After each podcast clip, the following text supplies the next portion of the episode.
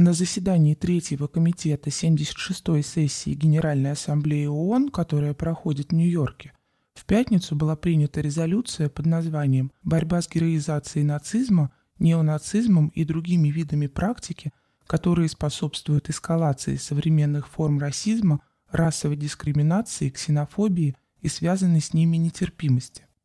Голосование имело следующий результат. 121 государство выступило «за», 53 воздержалось, лишь 2 против.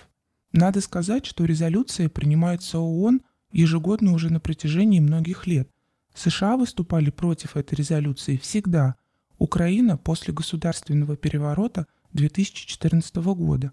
И в Киеве, и в Вашингтоне понимают, что свои действия надо как-то обосновывать. Американцы упирают на то, что у них, мол, свободная страна – Первая поправка к Конституции гарантирует свободу выражения мнений. Звучит это довольно странно, если вспомнить отключение Трампа от Твиттера и Фейсбук, а также заключение под стражу на 16 лет собственных граждан, которым не нравится символика ЛГБТ. Еще более нелепыми выглядят ссылки на свободу слова со стороны украинских властей, которые закрыли большинство оппозиционных СМИ. В общении российского МИД Отмечалось, что одобрение резолюции – это сигнал тем странам, где участились случаи прославления нацизма. В то же время голосование против резолюции – это также весьма красноречивый политический жест. Попробуем разобраться, что он означает. После госпереворота 2014 года на Украине установился режим, напоминающий латиноамериканские диктатуры прошлого века. Стоит отметить, что их главная особенность заключалась в следующем – Формально в стране полная демократия, свобода слова и собраний, а фактически над инакомыслящими занесен меч эскадронов смерти, ультраправых военизированных формирований, уничтожающих неугодных. На Украине роль эскадронов смерти выполняют радикалы, действующие легально под прикрытием властей и спецслужб. И их роль, как главной опоры режима, сегодня даже сильнее, чем в Латинской Америке.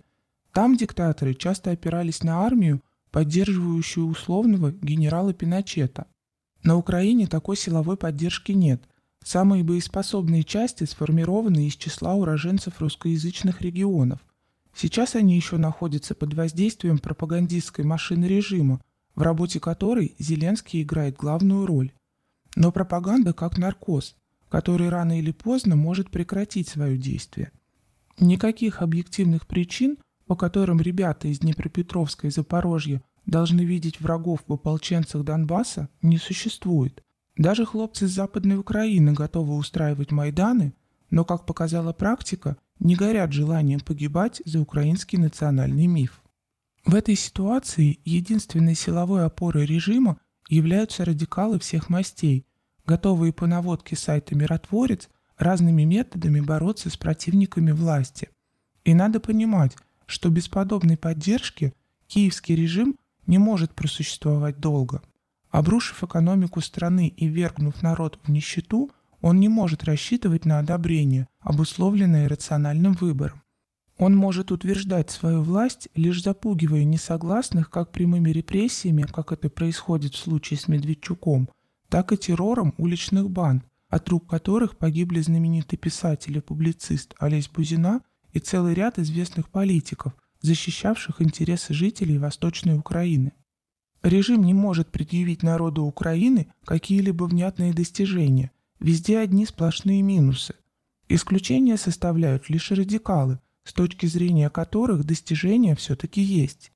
На Украине сносят памятники советским героям, на их месте появляются статуи Бандеры, Шухевича, Коновальца, Официально чествуют и других менее известных пособников германского нацизма. В армии традиционное приветствие заменено на бандеровское. Буквально каждый месяц по украинским городам идут шествия боевиков. В дни летних каникул они организуют спортивные лагеря, где приобщают к фашистской идеологии детей. И самое главное, националисты имеют легальный статус во властных структурах. Главарь правого сектора экстремистская организация, запрещенная на территории Российской Федерации, Дмитрий Ярыш только что стал советником главнокомандующего ВСУ. Батальон «Азов» с его нацистской символикой и мировоззрением пустил свои корни в украинском МВД, а его клон «Национальный корпус», организация, запрещенная в России, контролирует Украинскую улицу.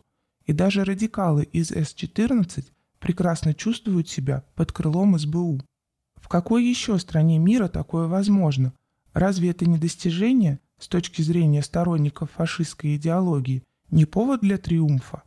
Энергетика победившего Бандеры, если называть вещи своими именами победившего фашизма, по крайней мере в культурно-исторической сфере, представляет собой важнейший эмоциональный, психологический ресурс и идеологическое топливо, на котором работают украинские эскадроны смерти. Многие из участников ультраправых групп искренне верят, что на Украине сегодня строится Четвертый рейх и пребывают в своего рода эйфории. Вот почему вызывающее поведение киевского режима в ООН и голосование против осуждающей нацизм резолюции – это сигнал фашистующим бандам. Все, мол, в порядке, хлопцы, страна идет в верном направлении. Куда завела Гитлера коричневая эйфория, общеизвестно. Куда она приведет киевские власти, покажет ближайшее будущее.